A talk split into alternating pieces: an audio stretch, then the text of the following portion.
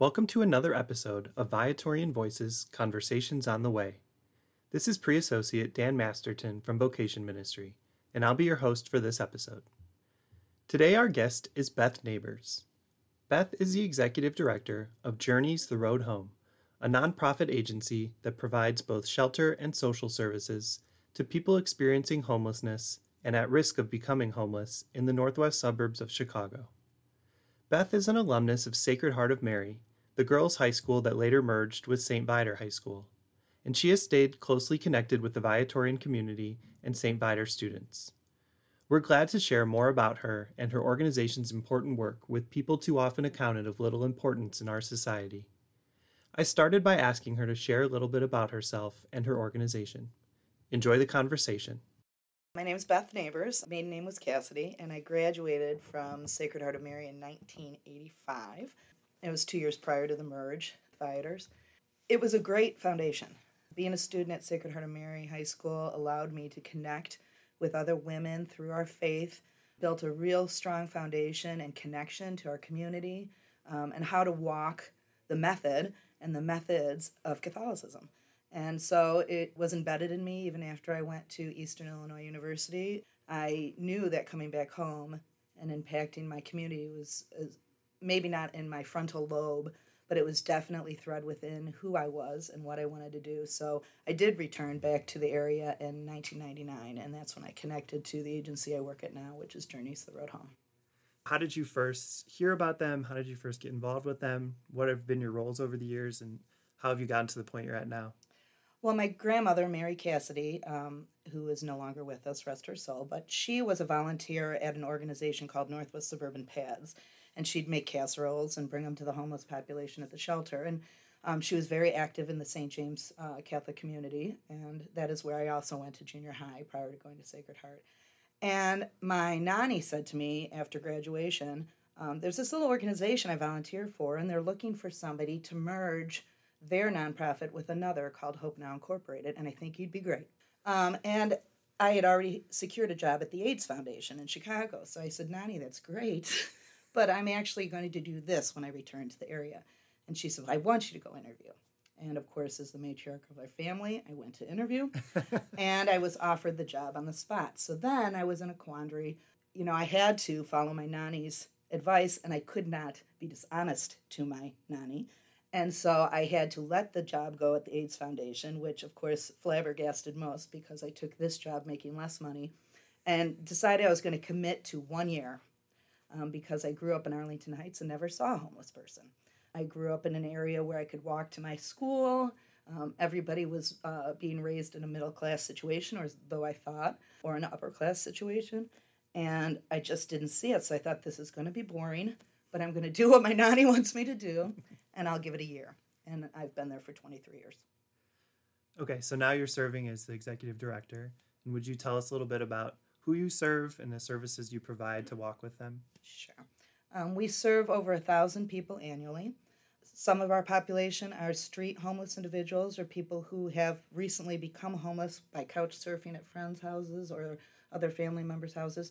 We also serve people who are fragilely housed and are struggling, and that's our prevention client base. And those individuals we want to keep in their homes, because by keeping them in their homes and their stable living situation, it avoids all other consequences that might be down the road for them. So we work very hard with the population. We serve the northwest suburbs of Cook County. Our population has changed over the years, specifically during COVID, where we started to pendulum from single adult males to intact families, Uh, single families with children. And it's really when, through all these transitions with the agency, when I've really relied on my foundation um, through my education at Saint James and then through Sacred Heart of Mary, because it's where you're able to fall back on. We feed, we clothe, we, we shelter the most fragile among us. And additionally, we do so in a compassionate, non-judgmental way, which is not typical for nonprofits that do mental health service intervention, substance abuse services. It's typically a little bit more clinical intervention and cookie-cutter approach, but at Journeys, we really are the agency that says there's a holistic approach in dealing with humanity, and there's many different dimensions of somebody's life, and one of those dimensions is faith And a lot of people have had some broken relationships over the years with their faith. And so we really do wrap around. And again, that's when I reached out to the Viatorians and Saint Viator to say, let's really enhance this partnership, because although as the executive director of Journeys, I can't tackle that issue, you know, on the forefront based on the structure of the organization, I can partner and bring that together. And so that's what we've done at Journeys. We hit all life domains, um, and we make sure we keep a listening ear and eye about what e- each individual needs, and then wrap around our services for them. Okay, so let's look at the Viatorian connections a little bit, since you mentioned. First, I know Saint Viator High School students have long been involved assisting with shelter cleanup, doing some volunteer service, doing some fundraising. Can you talk about some of the things that Saint Viator High School students have done with Journeys over the years? They have been connected since they started in nineteen ninety-nine um, because it was my first reach out. It's home. Um, and so the um, we've had students involved through internship in our summer program, where you have a wonderful program where you connect a uh, student with a corporation, a field of study for a summer internship. We have long been in that partnership with Saint Viator, and we've had a student placed every year. In fact, we've turned around and hired a few of those individuals after graduation from college. They've come back and um, applied, which has been a wonderful full circle. Um, we've also been involved with a lot of volunteer initiatives, Make a Difference Days, um, some of the service uh, coursework at Saint Viator's. Um, there's a lot of connection in that way. Father Corey, who is incredibly involved with Saint Viator, in addition to the Viatorians and in addition to Journeys, um, he would bring a crew over to our uh, site in Palatine and do cleanup um, once a week, and with all Viatorian uh, Saint Viator students. And it's just been a very powerful connection. I reached out again to the Viatorians when we were hit with COVID a few years back, and we had to shift very quickly and take over one hundred people out of a congregate shelter situation and house them quickly. And our idea was hotels. So we went straight to the Viatorians, and they were our initial seed money to move everybody out of shelter into hotels. And they allowed us to get that foundation, so then we could keep the wheels turning to keep that program funded. And two and a half years later, we still have over one hundred people in hotels.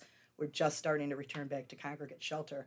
But the Viatorians made that a seamless process for me within days. I was able to do that. Additionally, we have been campaigning for quite some time to build a community building where everything can be in a one-stop shop. And again, my first point of request of support was the Viatorians, and they came through. And I think that's super important, because they're investing in their community, and they're investing in the um, most fragile among us. And that is the foundation of what we stand for. Yeah, so I remember reading really early after the shelter at home order about the cash grant that the province approved to fund some of the meal and hotel service. And I also remember the time that some of the Viatorian men and some of the students were giving to help with meal delivery when restaurants were volunteering to prepare meals, and then this group was bringing them to the hotels and delivering them to people. Can you talk about some of the structure that it took to get people from the uncertainty of that stay-at-home order into more security as COVID started to really get bad? Yeah, it was um, definitely a readjust your sails and start a new direction. Um, we had to completely redevelop and a very brief period of time. So that transition was difficult, but we were able to do it within two days. And and we were able to really protect and wrap safety, security around individuals. We made it through to date with only two COVID cases out of all of the individuals we moved into the hotels, because we also connected healthcare. So we partnered with an organization called Heartland Health Outreach, and we have been partnered with them. They've had a nurse at our site for over uh, two decades. But they came in and supplied on-site testing, and they did boostering and vaccines for the population. We were able to move all of the volunteers that worked in the shelter system into a meal preparation and delivery system, and moved on a systematic scheduling that would allow people to schedule directly online. So it was a lot of pieces of the machine. I can't own even a little part of it other than reaching out to my connections, because the team at Journeys is powerful. They stay in their lane and they make their connections, and we just move very, very um, seamlessly. So very proud to say that we didn't lose anybody during the COVID pandemic, and we were able to really strengthen some of those community bonds um, because it took the entire community to um, really stabilize these lives.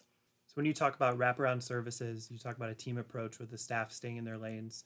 What are the needs that you see in people experiencing homelessness that are the top priority, and the things that you're trying to identify and address with them to help them stay well and secure as best you can while they're going through this? Yeah, there's a lot of philosophies over what's the best approach. And at Journeys, we really feel that if you get people in a compassionate, sheltered situation, then the work can really be done. And that partnership with our faith-based locations, um, sheltering in congregate faith-based locations, is a pivotal aspect of our agency. It is so vital, hard to explain, but just obvious when you see. The ability for somebody to come off the street cold, wet, upset, traumatized, and walk into an environment that only focuses on compassion, non, non-judgmental service. That is a healing process that can't be really found anywhere else. And then it allows the clinical team, based on that first level of trust and, and welcoming, it allows the clinical team to come in and start building those relationships, especially with some of our more profound mentally ill. And that was the impetus to build this building, quite frankly, was our volunteers said, we know we can't serve everybody. There's people who come to Journeys that are so traumatized or so struggling um, that their behaviors are problematic. They can't be served in this environment. So please um, rally your strengths through funding and create a building where you'll shelter those we can't shelter. So that's what we build for. We build for that overflow population to make sure that anybody in our service area that comes up homeless, regardless of what they're presenting, they'll be served at one level of care. And we'll be able to take that respite moment to really start intervening and, and, and changing their lives towards stability. So just kind of zooming out then from the specific work you guys do, what do you think society's responsibility is to neighbors who might be unemployed or unhoused or facing hardship? What do you think should motivate and mobilize people to be more mindful of charitable giving, volunteer time, seeking greater justice for people? Well, I believe that is our purpose on the planet. I think that conceptually, we're here on a practice run. um, I think that we are here working diligently to become the voice, hands, eyes, ears of God, that we're supposed to be working in him, his image, and we're supposed to be helping those that are less fortunate and who are struggling. So our responsibility is to do just that. Um, we need to look around our neighborhoods, our community. We need to look for the quiet, struggling person, the one who does not announce, because those are the ones that disappear in the cracks. You see somebody's lawn getting bad. You see somebody doesn't have cars in their driveway, but you know they're in there. You knock on the door. You see how they're doing. Is there you, when you're standing at the door, is it cold in their home? You know, those kinds of things. And then you reach out to a community agency like Journeys, and you say, hey, this is a little strange. I'm not sure if I should inv- get myself involved, but this elderly lady on my block seems to be struggling. And Journeys does outreach. You know, we will go and see. You know, I've, we've gotten calls where it says, I see somebody on a corner and, and they're panhandling. And, and what are you doing if somebody's still panhandling? How can you be in our community if somebody's still panhandling? And I said, well, that's interesting because you have to really think about all the things the person needs to stabilize. And they might have just come from Journeys and got their tummy filled. They might have just gotten to Journeys and was able to get their gas voucher. So their car was filled up, and they got their meal, and then they got their to-go meal for their three children. But there's not a line item in Journeys' budget to pay for their daughter's music fees at school. So they might drop their child off at school and go panhandle to get those fees. And that's the thing, we have to kind of start looking at stuff. And the minute our instinct as a human being is, well, there's a lazy person, or there's a person who's not invested, or here's the rest of my sandwich, and think you're doing something they need, that might not be what they need. They might have just had a sandwich at Journeys. They wouldn't be putting themselves out in the rain with a sign saying, I need money, if that wasn't what their need was. Sure, there's a percentage of our population that manipulates, but a percentage of our population manipulates at every level of life. Um, it manipulates at, at the bottom rung of the ladder, and it manipulates at the top rung of the ladder. But our lives as Christians, as Catholics, are not to try to define if they're manipulated or not. If we're truly walking in the image, we make a decision of compassion, and uh, we hope for the best, and we do our best, and the outcome is not up to us. We're not the one in control. Yeah, I think we sometimes struggle to think of it as gift, and we want to place conditions or expectations on what we're offering to someone, when the best thing is probably to give freely and generously, and then hope that someone is responding with doing something they need with it. Maybe one last question. Is there anything you've learned or realized as you walk with people who society pushes to the margins that you would hope a young person might think about in a new way or try to learn through doing direct service or accompaniment of people that we've pushed to the margins? What might you want a young person to reconsider or try to learn in a new and more profound way? the thing that has really been an eye-opener for me is that the same issues that we deal with when people are struggling with poverty or homelessness are the same issues that are happening on our block. If we were to sit in quiet thought and reflection, just because you have four walls and a roof over your head does not mean that somehow you're less scary or somehow you're more advanced or somehow you have the answers. And the people who don't have four walls and the roof over their head somehow have none of that. They are scary. They are to not be trusted.